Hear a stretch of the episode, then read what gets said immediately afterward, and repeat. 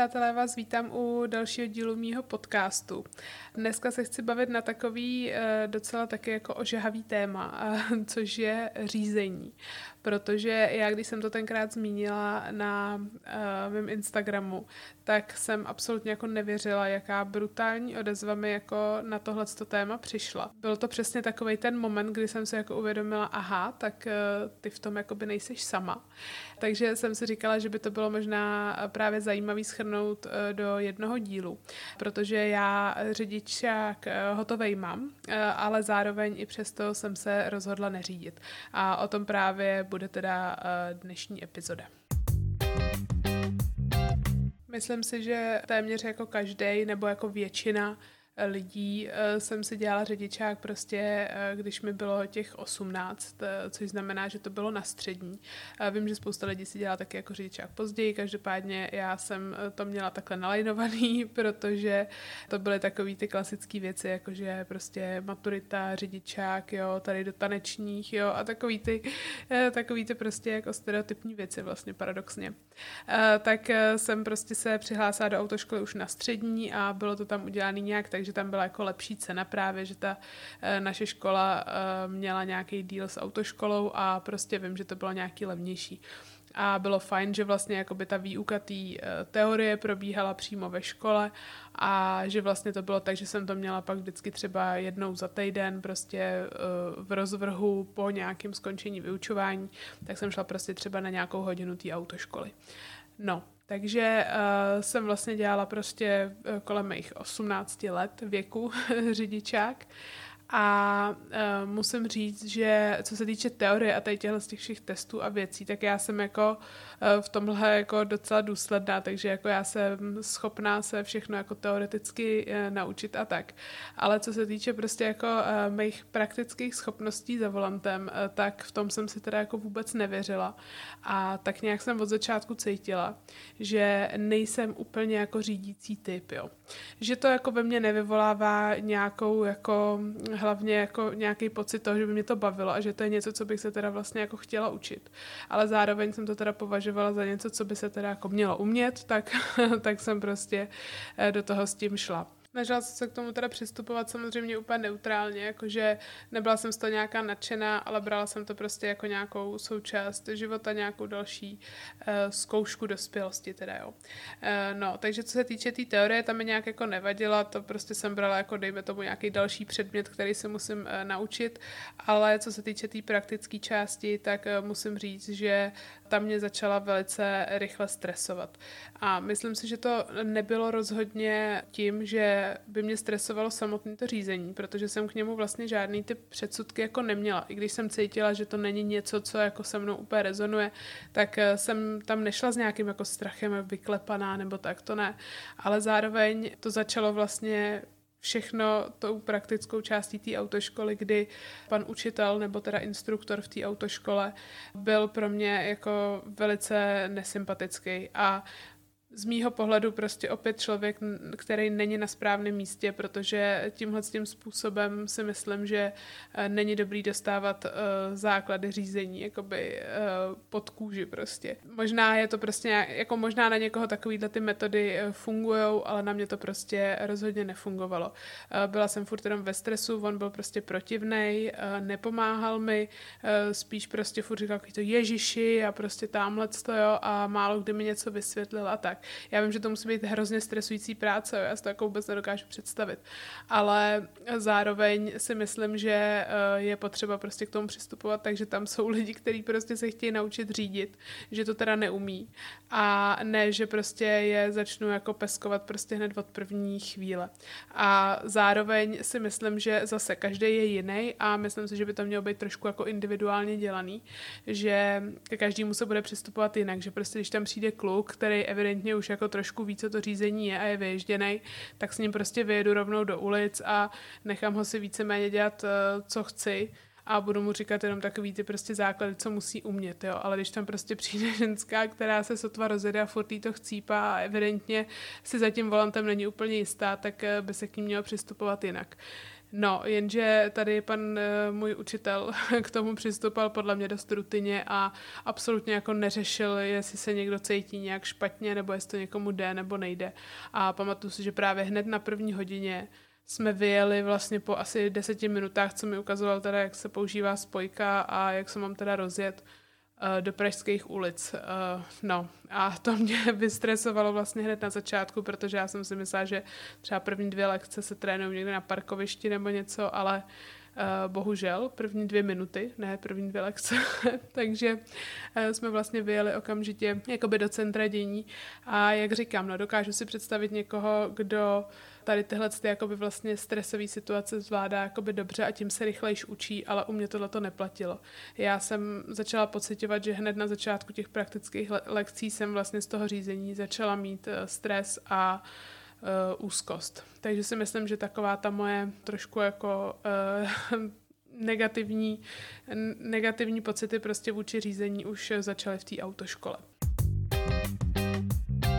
Bylo to jako celkem ve vlnách, že některé ty lekce byly relativně v pohodě, ale pohodě byly vlastně jenom ty lekce, kdy mě to jako šlo a on neměl jako moc eh, potřebu mě nějak eh, za něco jako hodnotit nebo mi něco eh, vyčítat, ale většinou prostě, když byla nějaká lekce, kde mi něco nešlo, tak to bylo prostě šílený. Moje úplně jako největší trauma z autoškoly, co si nesu, byl, byly vlastně jako dva momenty. Jeden někdy přesně asi jako třeba hned čtvrtou tu hodinu praktickou, kdy vlastně jsme byli na nějaký křižovatce na Žižkově, někde u nákladového nádraží si myslím, že to bylo. A za mnou stála vlastně tramvaj, já jsem byla první na semaforech a za mnou ještě autobus a prostě další auta, je to jako frekventovaná uh, křižovatka. A já jsem se nemohla za boha rozjet. Prostě mi to chcípalo, vůbec mi to nešlo. A já jsem uh, prostě pro, promeškala vlastně první tu červenou. A když jsem promeškala tu první červenou, tak jakoby ještě podle mě tím, že viděli, že jsem jako autoškola, tak uh, nějakým způsobem uh, měli se mnou jako trpělivost ty lidi kolem. Ale uh, když už jsem promeškala druhou červenou, tím, že mi to chcíplo a nerozjela jsem se, tak už na mě začala ta tramvaj prostě trouby, teď ten autobus a už začalo to být takový to nervózní prostředí. Takže já úplně spocená, vystresovaná a prosila jsem ho v tu chvíli, protože on tam má taky ty pedály, že jo, jestli by mi to prostě mohl jako rozjet. No a on začal na mě řvát, že jako rozhodně ne, že prostě jako takhle se nic nenaučím, že až budu jednou řídit sama, tak se mi tam taky rozhodně nikdo nebude prostě za mě rozjíždět a tak. No a to pro mě bylo jako by hned ta čtvrtá hodina takovýhle jako nářez a Pamatuju si, že jsem přišla domů a normálně jsem snad asi hodinu v kuse brečela. Krát za mnou přišli rodiče a ptali se mě, jako, co se děje, pane bože, jako proč brečím a tak. No, tak jsem jim to jako všechno řekla a táta se strašně rozčílil v tu chvíli a chtěl hned telefon na toho učitele z té autoškoly a zavolal mu.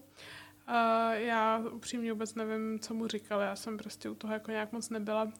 ale pochopila jsem, že mu jako nějak vysvětlil, že se jako nepřeje, aby se ke mně takhle choval a uh, že to prostě není jako dobrý přístup. No a já jako upřímně se mi tam potom moc ani jako nechtělo, protože mi bylo jako, jako trapný, že mu vlastně ten táta volal a tak, ale zároveň jsem věděla, že prostě se s tím jako muselo něco udělat. Takže jsem se pak teda po nějaký delší době, než normálně eh, zase jako přihlásila do nějaký další tý hodiny a šla jsem na další lekci. Bylo na něm vidět, že je takový jako dost odměřený a vlastně mi to dost vyhovovalo. Jako bylo vidět, že eh, to v něm zarezonovalo, to, co mu táta tenkrát nějak řekl a že se jako trošku uklidnil. Zároveň byl ale takový, říkám, no, dost odměřený. Ale mě to vyhovovalo, protože ty hodiny probíhaly víceméně, takže on mi říkal, jako spíš kam mám jezdit já jsem se ptala, on mi odpovídal a vlastně to probíhalo víc v klidu. No jenom, že pak ještě jsem vlastně měla jako x desítek těch hodin, že jo, nebo prostě já nevím, kolik se jich muselo odjezdit, těch jíst asi 20 nebo 30, teď to nepamatuju přesně. Takže uh, těch hodin bylo ještě hodně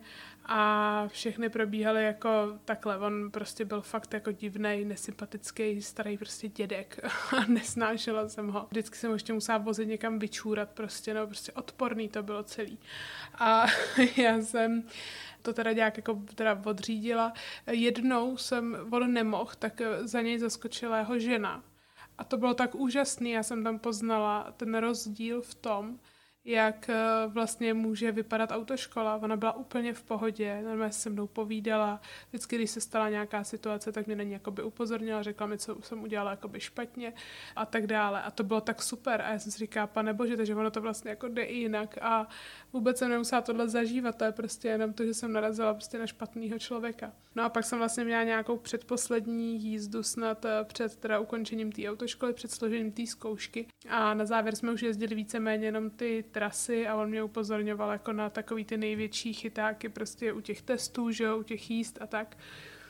No a já si pamatuju, že jsem se rozjížděla nějak do kopce a prostě mi to hrozně cuklo já jsem, vy, vyjelo mi to prostě nějak do té ulice úplně nešťastně, když tam zrovna eh, jelo nějak auto. A prostě on na mě začal znova křičet, prostě mu to ujelo zase po té delší době a řekl mi, že ně, něco v tom smyslu, že pana bože ženská, vy budete jednou snad na té silnici něk- zabíjet, nebo něco takového. A jako tohle, když vám někdo řekne, tak hlavně i ve chvíli, kdy se cítíte konečně jako relativně jistý za tím volantem, jo, že jako jsem si opravdu jako věřila a říkala jsem si, jo, jako jedu už docela dobře a už jako i ty předpisy trošku jako chápu a dává mi to prostě jako smysl a už jsem s tím trošku jako zžita, tak vám prostě někdo řekne, takovouhle prostě kravinu a ještě těsně jako před závěrečnýma zkouškama, no. Takže jsem z toho byla zase jako dost uh, rozhozená a vlastně si to jako dodnes uh, pamatuju. Uh, je prostě šílený, že vlastně vám někdo, kdo vás učí v autoškole, vtluče do vás takovouhle jakoby věc, kdy vlastně do vás zadaje rovnou jako takovou tu nejistotu a nějaký pocit toho, že uh, můžete někomu ublížit nebo že prostě nejste jako dostatečně dobrý.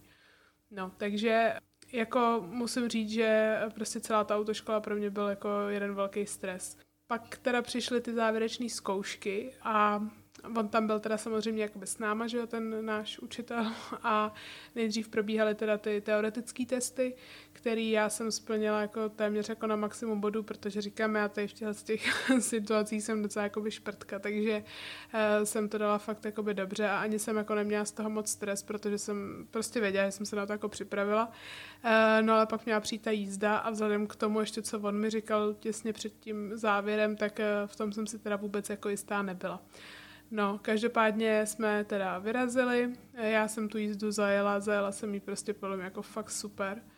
A měla jsem jako ze sebe dobrý pocit. Uh, bohužel ta holčina, co tam měla se mnou tenkrát, já si už nepamatuju, jako kdo to byl, ale ta prostě udělala nějaký jako chyby a vím, že ten instruktor na ní byl teda taky docela jako hnusnej. No, takže to mi bylo líto úplně za ní. No a potom vlastně teda vyhodnocovali ty testy a já jsem tu zkoušku teda složila. S tím, že za mnou tady ten, ten šílenec, co mě měl v té autoškole, pak přišel a řekl, že jsem z dnešní skupiny to odřídila vlastně jakoby nejlíp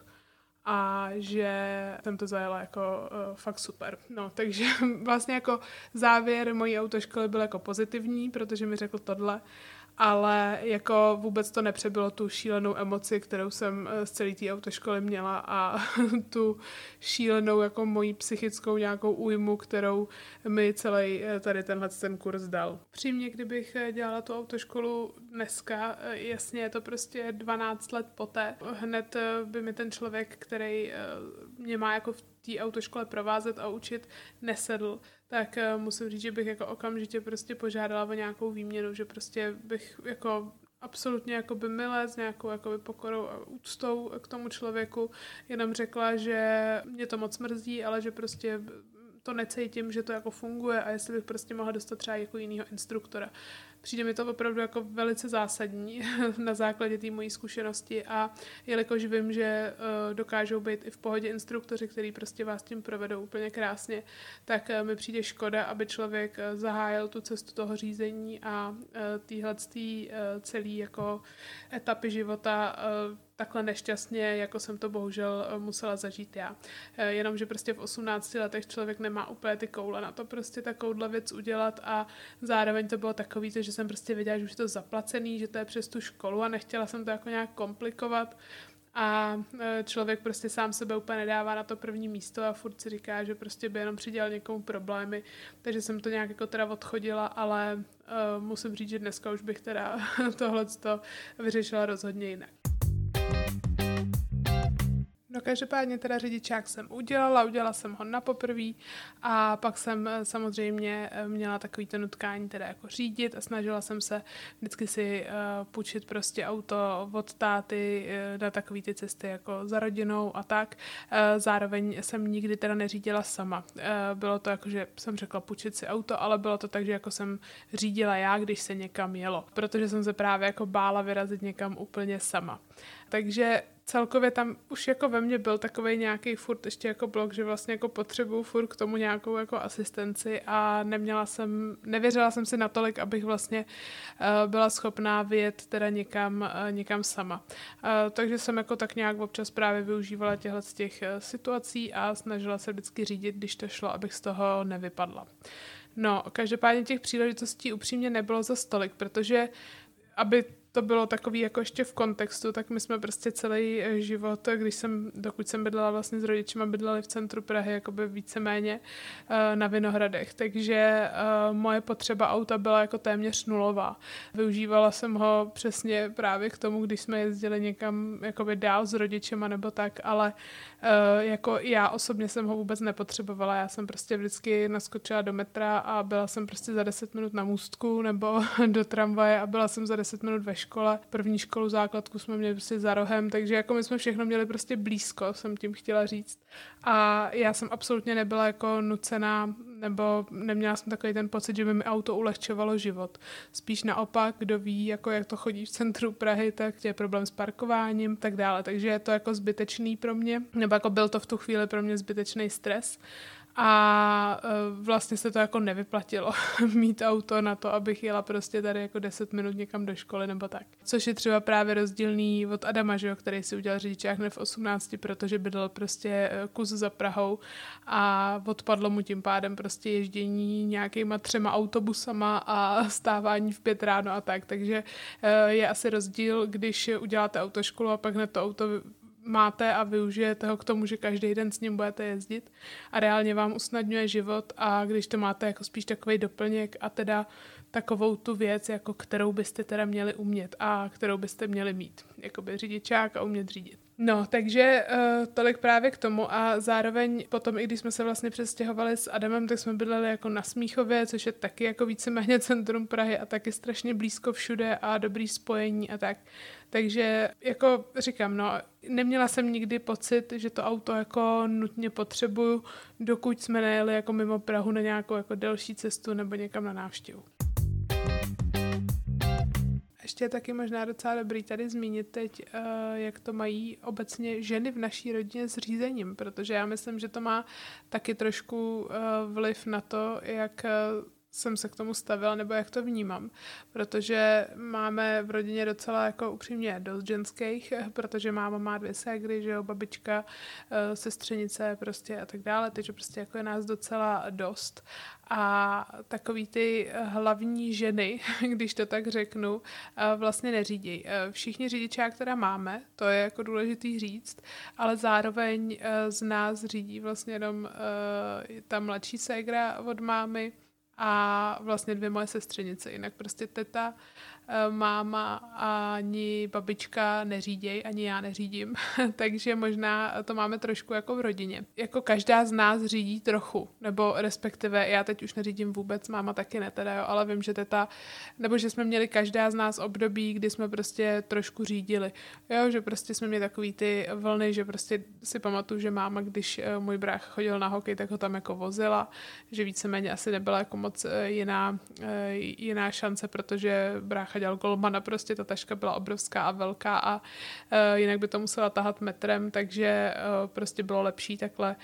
když uh, ho vozila autem, tak to si pamatuju, že řídila nějak, když tenkrát měla práci na letišti, tak taky řídila, ale vždycky to bylo v takových vlnách a nikdy to nebylo konzistentní. Nikdy to prostě nebylo tak, že by, uh, že by jsme jako řídili. Uh, pak teda řídějí ob, obě dvě manželky od mých bráchů, taky teda řídějí, ale prostě babička, moje máma, teta, uh,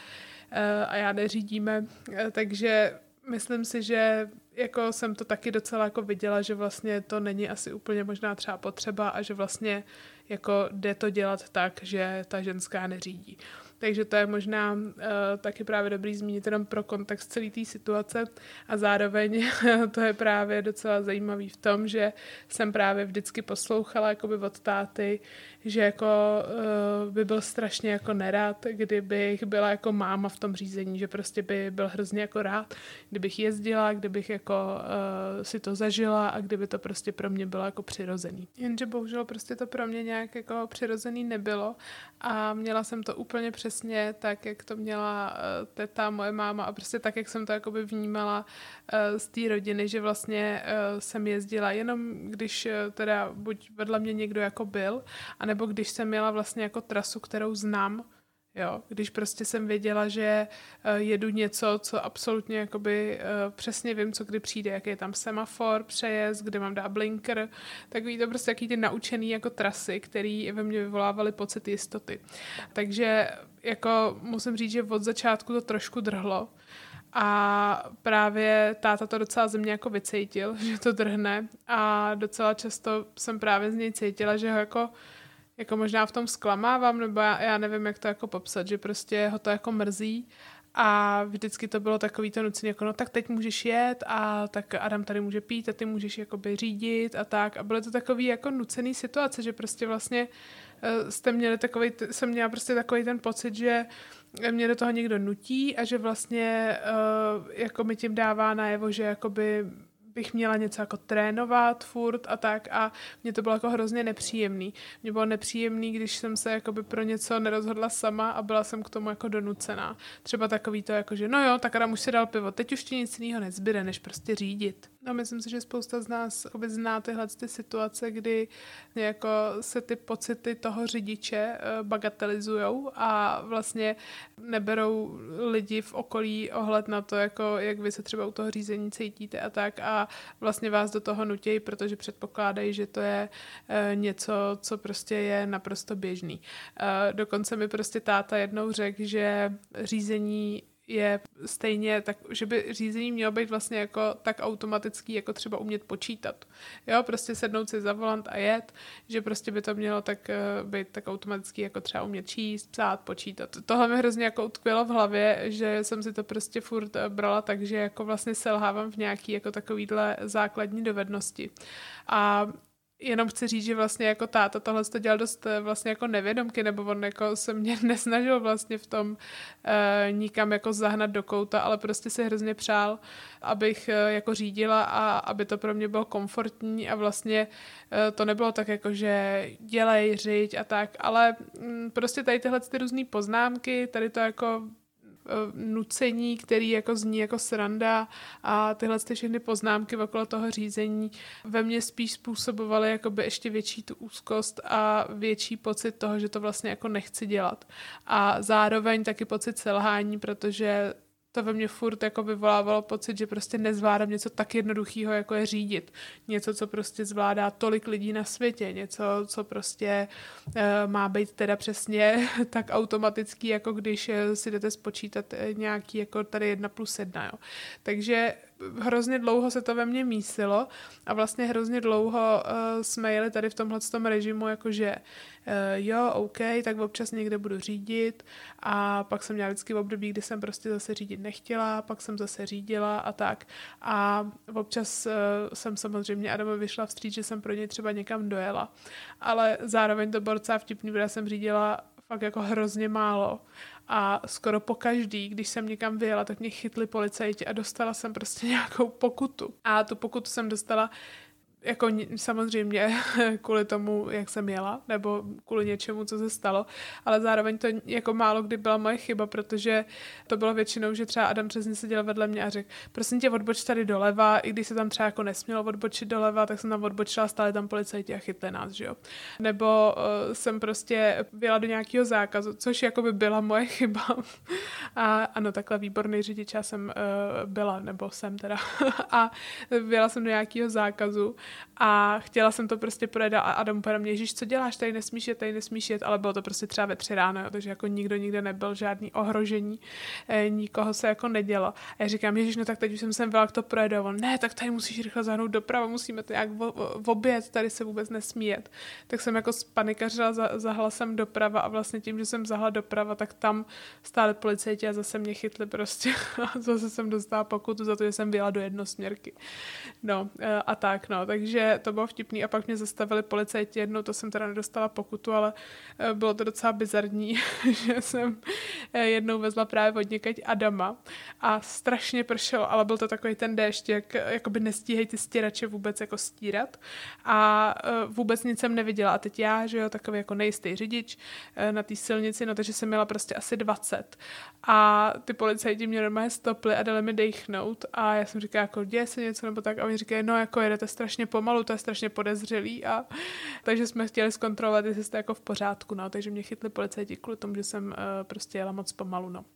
Takže ještě navíc, jako mě vlastně furt stavili policajti a to mě to hrozně stresovalo a prostě celý mi to nedělalo jako dobře ale furt říkám, no, furt jsem se snažila tako zlomit. Furt jsem si říká, pane bože, tak jednou prostě to zlomíš. No jenom, že se to furt nějak nekonalo a pak jsem začala vlastně chodit psychologovi. Tomu psychologovi jsem nezačala chodit jako kvůli tomu řízení, ale rozhodně to byla jedna z věcí, kterou jsem tam hodně řešila. Já jsem teda obecně k psychologovi začala chodit, protože jsem dostala první schůzku u psychologa od Nikčik na rozkám tenkrát. To si pamatuju, jako takhle, my jsme se o tom s Nikčou hodně bavili, Nikča tam chodila a já jsem říkala, že bych eh, chtěla chodit taky. Dlouho jsme se o tom bavili, bylo to takový, že jsem se k tomu nemohla odhodlat, tak ona prostě udělala za mě ten první krok, že mi zaplatila tu první hodinu a, a já jsem tam tenkrát šla. Takže eh, za to jí zpětně teda ještě jednou moc děkuju, protože mi to hodně změnilo život, možná trošku, no trošku hodně. A uh, zároveň mi to hodně pomohlo ve spoustě věcech uh, si uvědomit, jak to vlastně jakoby mám a nějaký moje reální pocity. Zároveň tady teda má vsuvka, omlouvám se, Adam vrtá něco v ložnici, prosím vás. A já to nemám jako kdy jindy natočit, takže uh, jelikož vím, že to bude vrtat ještě fakt jako hodně dlouho a pak dlouho nebude se příležitost točit, tak se omlouvám, že prostě to bude vykoupený trošku tím zvukem, že tam občas něco vrtne. No, ale zpátky k tomu psychologovi. Eh, já jsem tam řešila spoustu témat u psychologa, ale jedním z nich, a nebylo malý to téma, bylo právě to řízení. A já jsem tam vlastně šla jako k tomu psychologovi s tím, že chci řídit, jo? že bych chtěla, aby jako se mnou pracoval na tom jako odstranit nějak ten blok a aby mi to jako šlo, abych to řízení jako měla ráda. Takže jsme dělali takový malý kroky a zkoušeli jsme vlastně takový různý metody k tomu, abych získávala sama v sebe tu důvěru v to řízení, abych eh, si zajala prostě určitý eh, procesy, aby mi byly jako příjemný, jakým způsobem to prostě dělat a tak. Já to tady nebudu vyjmenovávat, já si to už nepamatuju a nechci jako hlavně tady plátnout nějakou blbost, kterou by pak někdo třeba dělal a eh, řekla bych to nějak blbě, ale vím, že to byly prostě fakt takový maličkosti, že třeba si pamatuju, že i na začátek říkal klidně, ať si chodím jenom do toho auta sednout a třeba si nastartuju a zvykám si jakoby na ten proces toho, že prostě jdu si sednout do auta, aby to pro mě bylo něco přirozeného a ne, že se budu klepat předtím, než, eh, než tam nasednu. Takže jako musím říct, že nějakou delší dobu jsem to zkoušela, eh, dokonce to docela jako fungovalo si myslím a došlo to až do stádia, že jsem vlastně se jednou sebrala a eh, šla jsem prostě si fakt jakoby sama s klíčkama do auta a řekla jsem, že pojedu nakoupit do Globusu. Tam jsem teda jako dojela, bylo to uh, pro mě jako docela stresující, musím říct, ale zároveň jsem se cítila jako extrémně dobře v tom, že jsem se rozhodla pro toto udělat, ale prostě říkám, i po té cestě jsem cítila, že vlastně jako, že to tam není ještě, že, že furt ta jistota tam prostě není. A pak eh, jsem zase, no, udělala jsem prostě nějakou chybu, protože jsem řídila po strašně dlouhé době a bylo to fakt taková jako nepříjemná situace, kdy jsem uh, prostě spanikařila, protože jsem nevěděla, kam mám jet. A prostě jsem tak jako blbě tam přibrzdila na jednom místě, no, takže mě vytroubil nějaký chlápek, který mi řekl, takový to, jak prostě ty lidi přibrzdějí a, a vlastně vás jako úplně vyhlásí ještě navíc prostě, takže takhle vlastně dopadla moje jízda, kdy jsem se poprvé odhodlala po dlouhý době zase jet, takže jsem pak dojela do toho Globusu a úplně vystresovaná jsem tam zaparkovala, samozřejmě někde úplně vzadu, že jo, protože parkování jako je pro mě další jako úplně kapitola sama pro sebe. Takže uh, jsem tam prostě pak seděla a než jsem vůbec jako došla na ten nákup, tak jsem uh, přemýšlela, jak to vlastně udělám, abych domů nemusela řídit, že prostě to nezvládnu a úplně jsem se klepala a, a brečela jsem v tom autě a říkala jsem si, pane bože, co já jsem to udělala, proč to vůbec dělám a tak. Měla jsem chuť jako zavolat i Adamovi, ať to za mě odřídí, ale prostě to nějak nešlo, protože byl v práci, takže jsem fakt jako věděla, že to musím nějak zvládnout. Takže jsem jako nakoupila, jela jsem teda domů, jako jela jsem extrémně opatrně po tom zážitku, po té chybě, co jsem zase udělala a Doma jsem zaparkovala a to teda bylo jako taky šílený, teda protože my jsme bydleli v ulici, která byla do kopce a prostě bylo to úplně šílený parkování, ale díky bohu tam zrovna bylo docela nějaký velký místo, že jsem tam mohla jako relativně dobře zajet. A jak jsem jako zastavila a vypla jsem ty klíčky a věděla jsem, že to je všechno jako za mnou, tak jsem normálně měla taky to bolení břicha, ale jsem se úplně rozklepala a bylo mi prostě jako špatně. A v tu chvíli si myslím, že jsem poprvé fakt jako pocítila to, že to není pro mě. Že prostě řízení bohužel nebude něco, co uh, já jako budu prostě dělat. No a na dalším sezení u psychologa jsem vlastně mu popsala, co se stalo. A poprvé jsme vlastně k tomu začali přistupovat jinak. A poprvé se mě začal ptát, jestli teda je to něco, co opravdu chci, že jsem sem přišla s tím, že teda chci řídit a proto on k tomu přistupoval, takže jako se mi pokusí jakoby s tím pomoct, ale zároveň po tom, co jsem mu říkala tohle a všechny ty moje jakoby pocity a opravdu takový ty jakoby i fyzický projevy tý, uh, jako toho nekomfortu z toho řízení, tak uh, myslím si, že i mu v tu chvíli došlo, že to je prostě něco pro mě, jako, že to je opravdu jako velká věc, že, že mě to opravdu hodně stresuje a že asi prostě není dobrý to lámat přes koleno. Takže jsme vlastně řešili, proč teda mám furt pocit, že to chci, i když to vlastně jako reálně nechci. Tady je to docela zajímavý, protože to samozřejmě pramení z vícero jako uh, věcí a řekla bych, že to má právě takový jako, nebo že to mělo takový uh, tři zásadní jako faktory. Za prvý to byla rozhodně ta autoškola, která ve mně zanechala jako velice špatný dojem a vlastně dojem toho, že jsem jako neschopná, budu zabíjet lidi na silnicích a e, že mi něco nejde a vlastně mi jakoby vyvolávala ty první jako úzkostný stavy v tom autě, protože vlastně tím, že mi nebyla nabídnuta třeba ta pomoc, když jsem se nerozila a tak, tak všechno tohle eh, ve mně jako zůstalo a prostě říkám, no celý proces té autoškoly byl jako špatně a hrálo to, nebo jako se hrálo to prostě určitě obrovskou roli v tom, proč eh, dneska neřídím. A druhý faktor, nebo prostě druhá ta věc eh, byla naše bouračka, rodina, v roce 2005, kdy mi bylo prostě 15 let bylo to vlastně na Vánoce, bylo to prostě dva dny po štědrymnu, kdy jsme jeli jako za rodinou a e, prostě táta to čelně napál do, do auta prostě před náma, když jsme jeli e, v nějaký vesnici prostě z kopce. A bylo to pro mě extrémně jako traumatizující, protože ta bouračka jako nebyla, nebyla prostě jako pěkná. A bylo tam takový moment, a my jsme se o tom zrovna teda nedávno bavili s bráchou, kdy jako vlastně já jsem s bráchou jela vzadu, máma s tátou vepředu a byl to čelní náraz a fakt docela jako silný, takže uh, vlastně vystřelila prostě jako by kapota. Uh, začalo se z ní hrozně jako kouřit, uh, vyletěly našim jako airbagy a v celém tom autě byl prostě dým a byla tma, protože jsme jeli jako večer.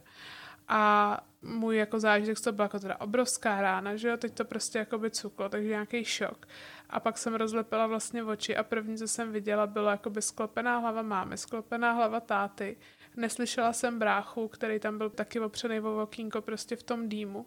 a uh, kouřilo se všude z toho airbagy venku a já jsem si prostě opravdu, jako to bylo jako nejdelších pět vteřin mýho života snad, kdy jsem si jako myslela, že uh, jsou prostě všichni mrtví, jo. Uh, díky bohu teda tady zaklepu. To tak nebylo. a uh, měli jsme prostě v tu dobu jako uh, štěstí na to, že jsme měli jako dobrý auto, že jsme měli Volvo a vlastně ty mají hrozně jako dlouhý čumák. Takže vlastně to jako stlumilo ten náraz, kdyby jsme tenkrát měli, nevím, teď plácnu třeba jako, jako i Felicie, tak si myslím, že to dopadne teda mnohem hůř. Uh, nechci na tím ani přemýšlet, ale každopádně jsem si prošla jako tady tímhle s tím traumatem, díky bohu to netrvalo zase tak dlouho, protože pak brácha najednou začal prostě křičet, že ho jako teda bolí zuby, že má jak vyražený zuby. Naši se začali jako taky probouzet a, a vlastně táta začal křičet, ať jdeme všichni ven, aby to třeba náhodou nebouchlo nebo něco. A já jsem si prožila jako nějaký traumatický šok, protože já si jako pamatuju, jsem jako strašně brečela, já jsem se hrozně klepala a měla jsem fakt jako, byla jsem v totálním psychu, protože jsem si prostě myslela, že mi umřela celá rodina v tu chvíli. Brácha mě tam jako hrozně utěšoval a pak, na, pak tam přijela jako sanitka, že jo, policajti a všechno a díky bohu se nám vlastně jako nikomu nic velkého nestalo. Táta měl teda nějak jako naražený kolena prostě z toho nárazu, mám, mám se hejblo za krkem. Nějaký jako tady tyhle ty určitý uh, věci tam byly, tí, těm lidem z druhého auta se taky nic nestalo. Ale je, jako vlastně paradoxně největší péči tam pak jako by ty zdravotníci uh, dělali by se mnou, protože já jsem byla v takovém fakt nějakém šoku, nevím, jestli se tomu nějak speciálně říká, nevím, prostě Vím, že mi pak dali i nějaký prášky, nějakou injekci jako na uklidnění, protože uh, jsem z toho byla prostě totálně jakoby rozhozená a úplně v psychu. Ta bouračka teda jakoby bohužel byla tátova chyba, i když částečně i toho auta před náma, protože táta, nevím, asi prostě na vteřinu třeba nedával pozor nebo něco a ten pán před náma zrovna nedal ani blinker, takže ani takový to jako, on někam odbočoval a táta prostě nepřibrzdil a napálil to do něj. No, uh,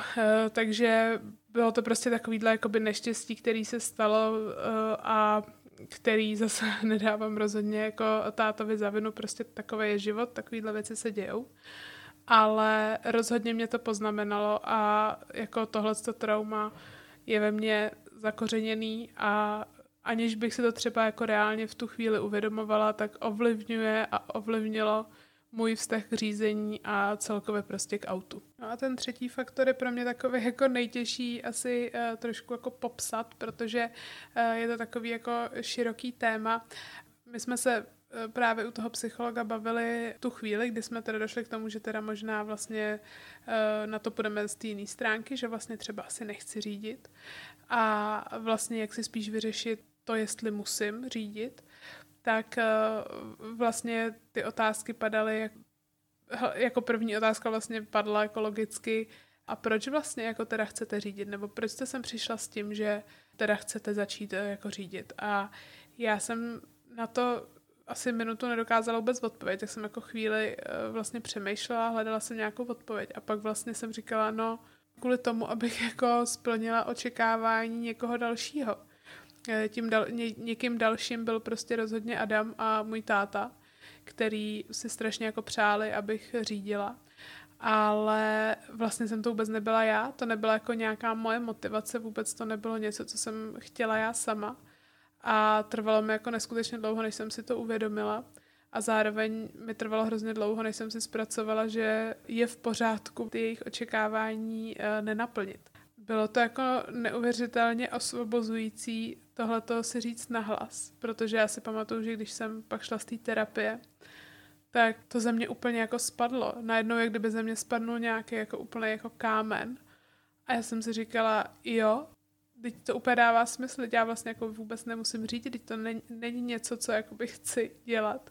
A zároveň jsem si uvědomila, že to je docela prostě zásadní věc, že jako jsem člověk, který teda jako se necítí za volantem jistě a vlastně je to nebezpečný. to řízení není jen tak, to není, že zodpovídáte jenom sami za sebe a děláte nebo neděláte něco, co vás teda baví nebo co vám jde, ale zároveň jste nějakým jako účastníkem toho silničního provozu a myslím si, že každý, kdo se necítí být kompetentní k tomu řídit nebo kdo z toho má stres, úzkost a strach a teď nemyslím jenom takový třeba nějaký začátečnický, ale tenhle ten, který já tady celou dobu popisuju, tak si myslím, že prostě řídit uh, by neměl. Myslím si, že je to jako rozhodně lepší pro všechny, jak pro toho člověka, že se jako nestresuje, že se mu jako uleví a zároveň uh, si myslím, že uh, je to prostě jako úleva vlastně pro ten silniční provoz, kdy vy nemáte koho ohrozit. Takže když mi tohle všechno tak nějak jako zapadlo dohromady, tak mi to dávalo obrovský smysl a v tu chvíli jsem prostě věděla, že řídit nebudu. Tady mě ještě k tomu napadá jako to, že ještě ty chlapy eh, občas si neuvědomují, že jako na jednu stranu nám říkají jako jo, měla bys jezdit a teď nás vlastně jako podporují k tomu to dělat. A já většinou, když jsem třeba jela, tak eh, táta i Adam se snažili mě jako chválit, aby mě podporovali, vlastně dodávali mi to sebevědomí a tak, takže jako říkám, oni to jako by mysleli hezky, ale zároveň pak zase paradoxně úplně, když třeba jsme jeli právě autem a já jsem neřídila, řídil třeba Adam nebo táta,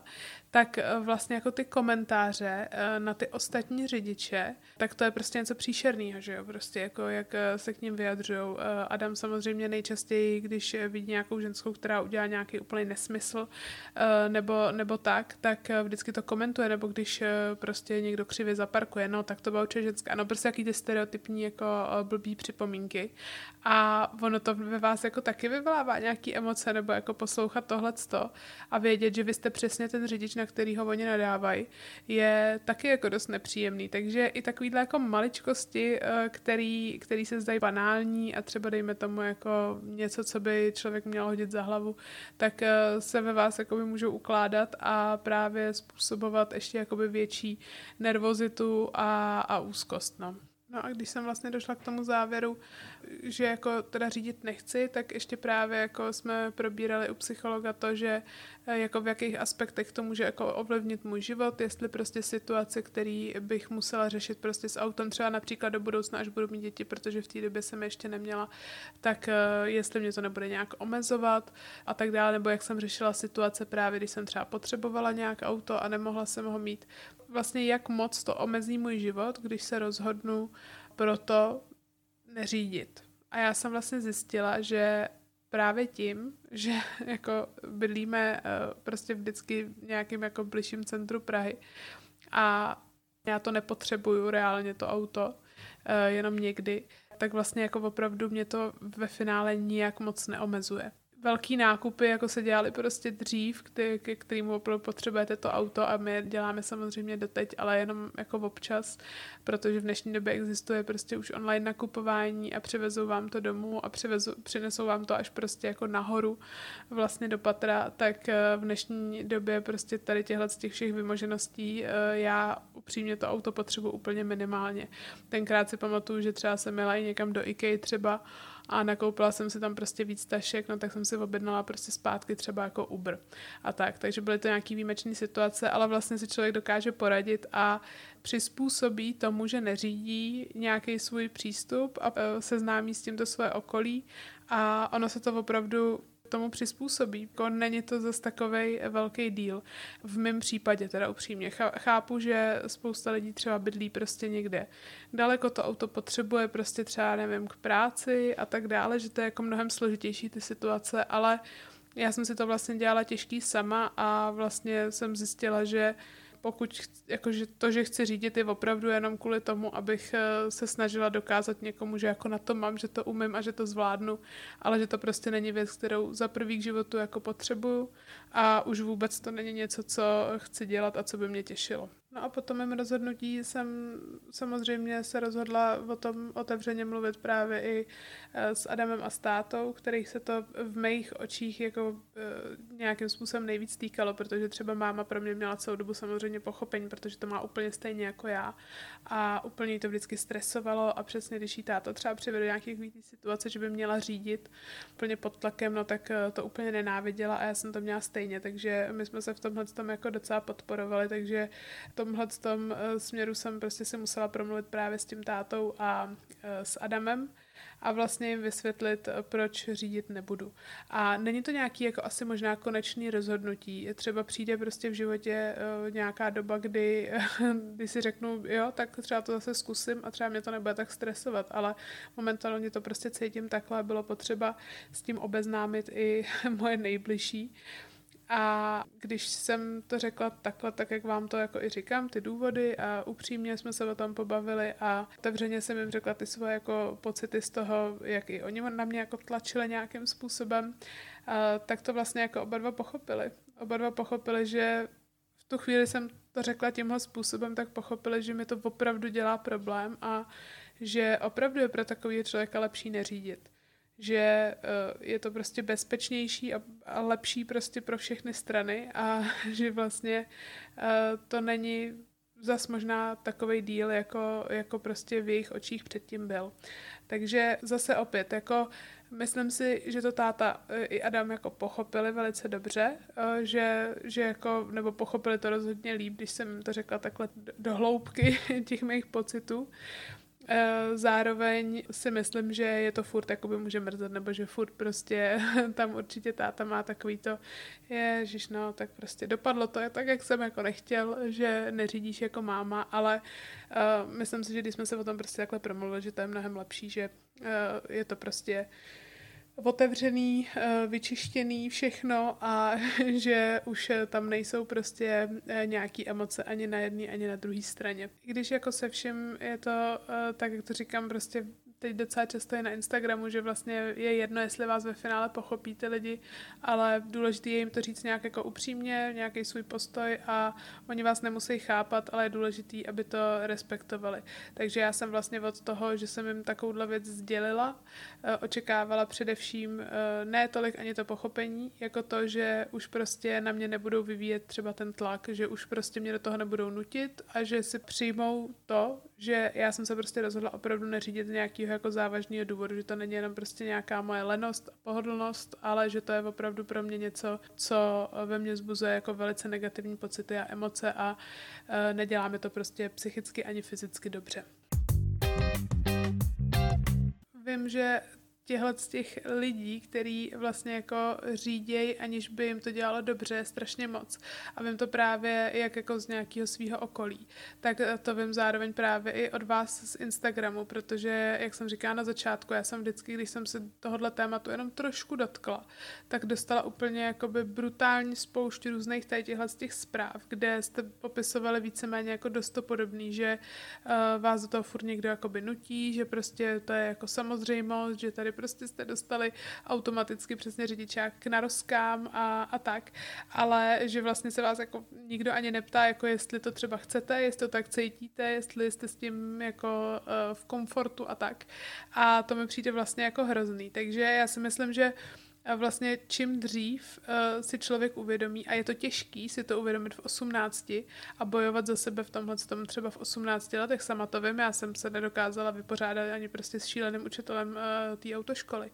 Tak eh, je to samozřejmě těžší, ale čím dřív si člověk vlastně dojde k tomu, že je to jeho svobodný rozhodnutí a že opravdu nemusí brát v potaz absolutně jakoby ničí názor, tak je to prostě, je to tím lepší. No. Prostě je to osvobozující a e, je potřeba e, potom už si jakoby jenom vlastně ustát ten svůj názor. E, nejčastěji právě je to těžký právě před těma členama té rodiny, že jo? nejčastěji je to manžel nebo právě táta nebo někdo takhle blízký,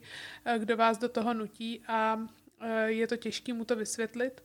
ale prostě ve finále pokud mu to jakoby vadí tomu člověku dál, i když mu to takhle vysvětlíte, tak k tomu musíte přistupovat tak, že je to prostě opravdu jako jeho problém. Uh, jeho problém je ten, že on má nějaké očekávání od vás, ale vy si musíte vlastně jakoby žít a rozhodovat se tak podle toho, jak vy se cítíte. Takže uh, i když je to těžký a sama to vím, prošla jsem si tou cestou, tak uh, je prostě důležitý stát se sám za sebou v tomhle tom a uh, dát jasně nebo nějaký svůj postoj a stanovisko. A potom už prostě je jako opravdu to prostě problém těch ostatních. jako nechci to říkat nějak jako zle, nechci, aby to vyznělo jako, že tak a teď už je to jako tvůj problém, ale musí si to zpracovat oni. To, že jakoby s tím mají problém, ne vy. Zároveň na vás je samozřejmě to podat nějakým způsobem citlivě i vůči ním. Není to tak, že prostě tam člověk na ně naběhne a řekne, tak já prostě nebudu řídit, hotovo, šmitec, prostě je to celý kvůli tobě a, a tak, ale myslím si, že by to mělo být prostě jako s úctou k oběma stranám vedený ta konverzace a myslím si, že v tomhle tom hodně pomáhá hlavně i použít takovýto přirovnání nebo jako uh,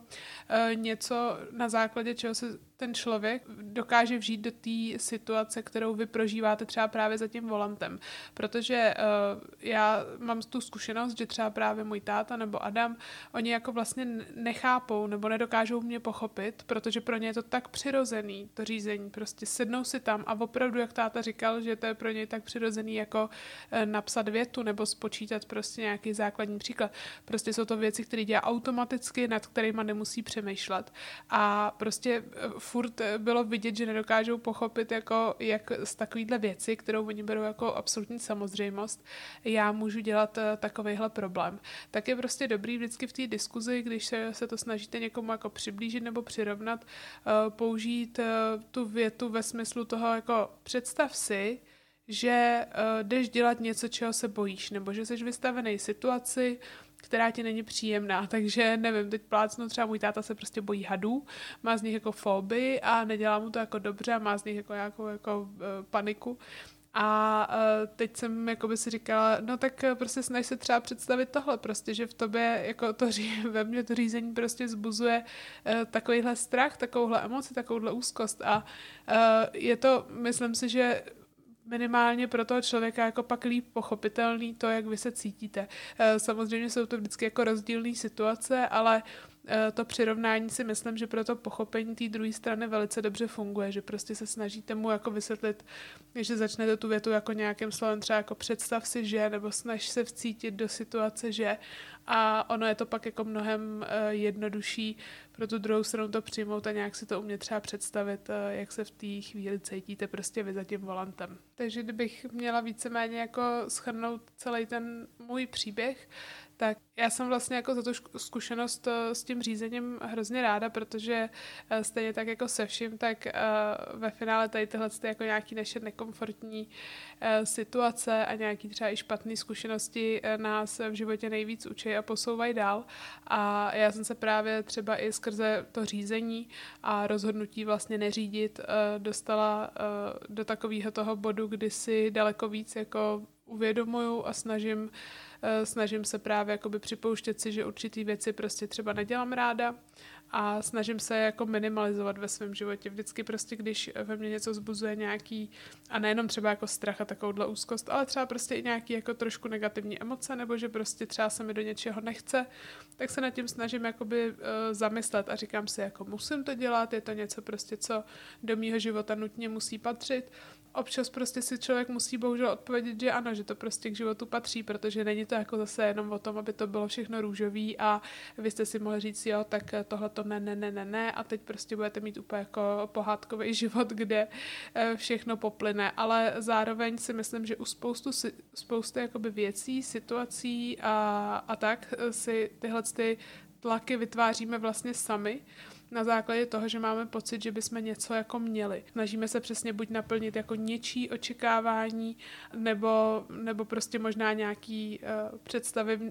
v naší hlavě, který uh, nám vlastně třeba nepatří. Takže